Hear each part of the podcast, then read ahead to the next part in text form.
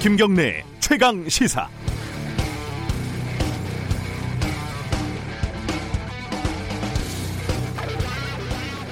어제 곽상도 의원이 낸 보도자료는 이렇게 시작을 합니다. 고인이 대신 평화의 우리 집 손영미 소장의 애도를 표합니다.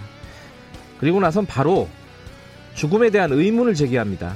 경험이나 상식에 비추어 봤을 때 앉은 상태에서 사망까지 이른다는 것은 받아들이기 어렵습니다.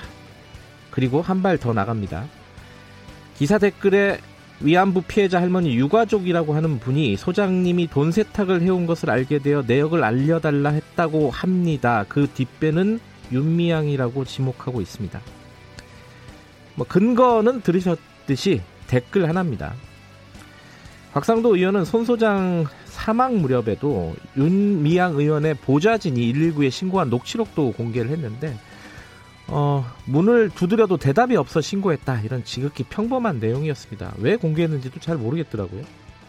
그런데도 언론들은 연락이 안 돼 혹시 몰라서 라는 알쏭달쏭한 제목으로 뭔가 냄새가 난다. 이런 식의 기사를 써냈습니다. 곽상도 의원은 손 소장 사망 무렵에 윤미향 의원이 페이스북에 글을 썼다가 지웠다. 죽음과 무슨 관련이 있는 거 아니냐 이런 식의 냄새를 풍긴 바도 있습니다. 의혹이 있으면 풀어야죠. 하지만 이 정도 근거, 근거라고도 할 수 없는 걸 흔들면서 음모론으로 한 사람의 죽음을 이용하는 것은 잔인하고 잔인하고 또 잔인한 일입니다. 이 말을 들려주고 싶습니다. 어, 이런 모욕적인 얘기를 하려면 상대방이 어떤 걸 했는지 좀 알아야 합니다. 무식한 게 자랑이 아닙니다. 나이가 들었으면 철 좀 드세요. 어, 대표적인 공안 조작 사건인 강기훈 유서 대필 사건의 검사였던 곽상도 의원이 고문을 했다는 의혹이 불거지자 국회에서 의혹 제기를 한 상대방에게 곽 의원 본인이 한 말입니다. 6월 12일 금요일 김경래 최강 시사 시작합니다.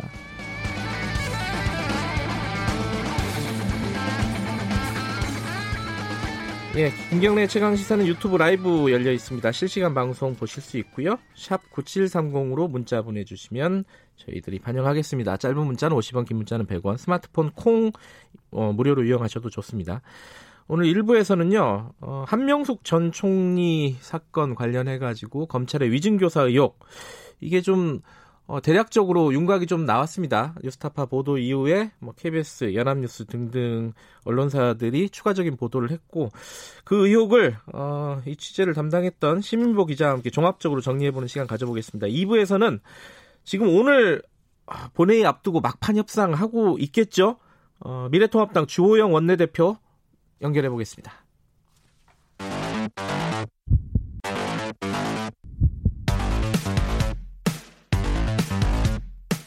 오늘 아침 가장 뜨거운 뉴스. 뉴스 unboxing.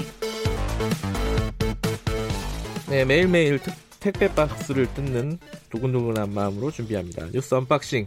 고발 뉴스 민동기 기자 나와 있습니다. 안녕하세요. 안녕하십니까.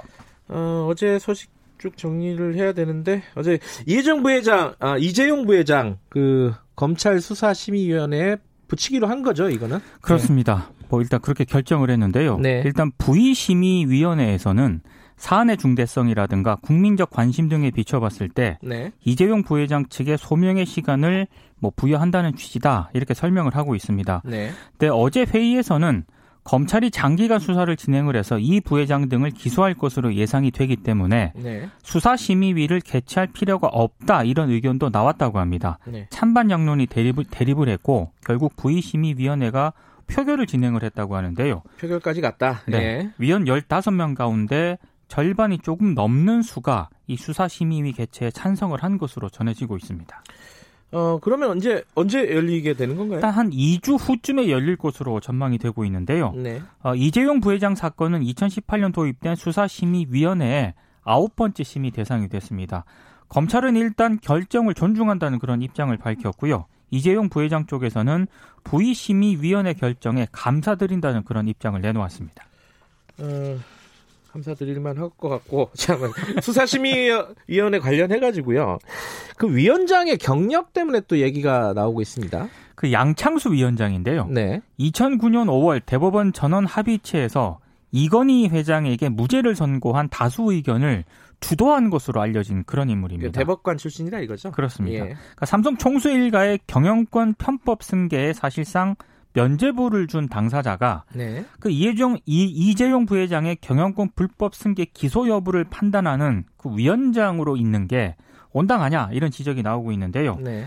이 수사심의위원장은 또 현안위원회 의장으로 표결에는 참여를 하지 않는다고 합니다. 음흠. 하지만 회의를 주재할 뿐만 아니라 이 무작위 추첨의 현안위 구성 과정에서 특정 직역, 직역이라든가 분야에 편중되지 않도록 하는 그런 권한을 갖고 있기 때문에 네. 부적절하다라는 그런 지적은 나오고 있습니다.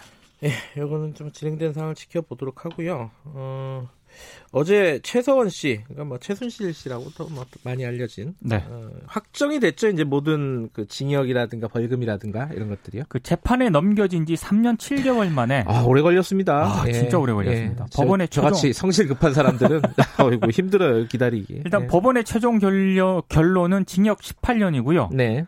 어, 벌금 200억, 추징금 63억을 선고한 원심 판결을 대법원이 어제 확정을 했습니다. 네.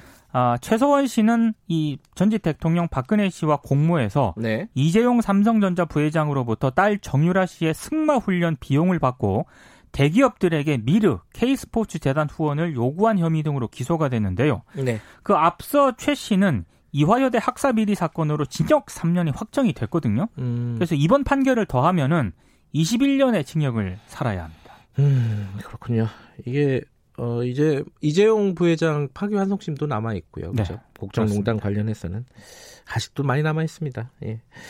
어, 저 대북 전단 관련해 가지고 청와대가 NSC 회의를 했고 그 입장을 밝혔죠. 청와대가 공, 첫 공식 입장을 내놓았는데 아, 이게 첫 공식 입장인가요? 그렇습니다. 예. 김육은 청와대 국가안보실 1차장이 어제 브리핑을 가졌는데 네. 정부는 오래전부터 대북 전단, 물품 등의 살포를 일체 중지했고 북측도 2018년 판문점 선언 이후에 대남 전단 살포를 중지했다고 밝히면서요. 네. 그럼에도 일부 민간 단체들이 대북 전단, 물품 등을 계속 살포해 온 데 대해서는 깊은 유감을 표명한다는 그런 입장을 밝혔습니다.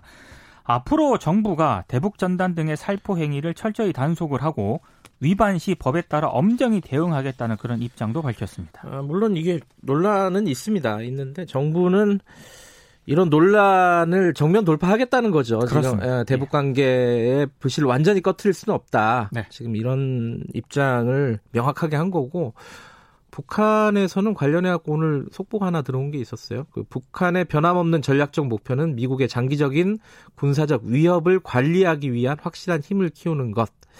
북한이 미국이 이제 북한에 대해서 뭐 실망스럽다 이런 네. 얘기를 한 거에 대한 반응이죠. 아까 제가 오프닝에서도 말씀드렸는데 어, 윤미향 의원이 곽상도 의원의 문제 제기, 의혹 제기에 대해서 어, 입장을 밝혔죠.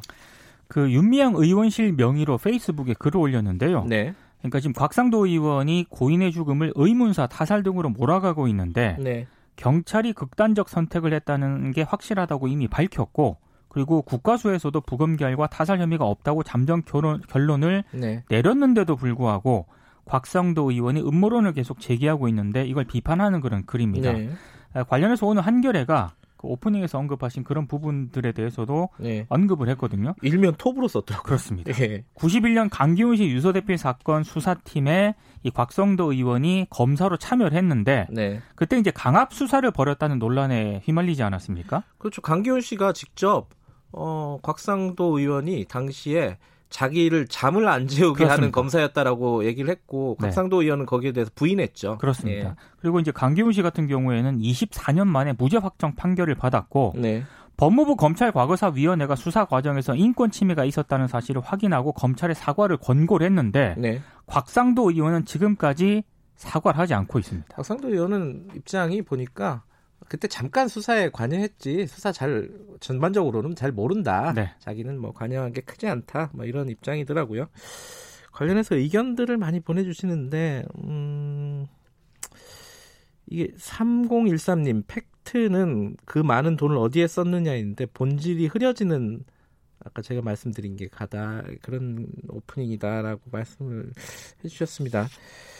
이게 사실은 좀 분리해서 볼 필요가 있습니다. 지금 그렇습니다. 그죠? 네. 이, 그건 검찰 수사가 진행 중이고 그 부분은 또 명확히 밝혀야 되는 부분이고. 네.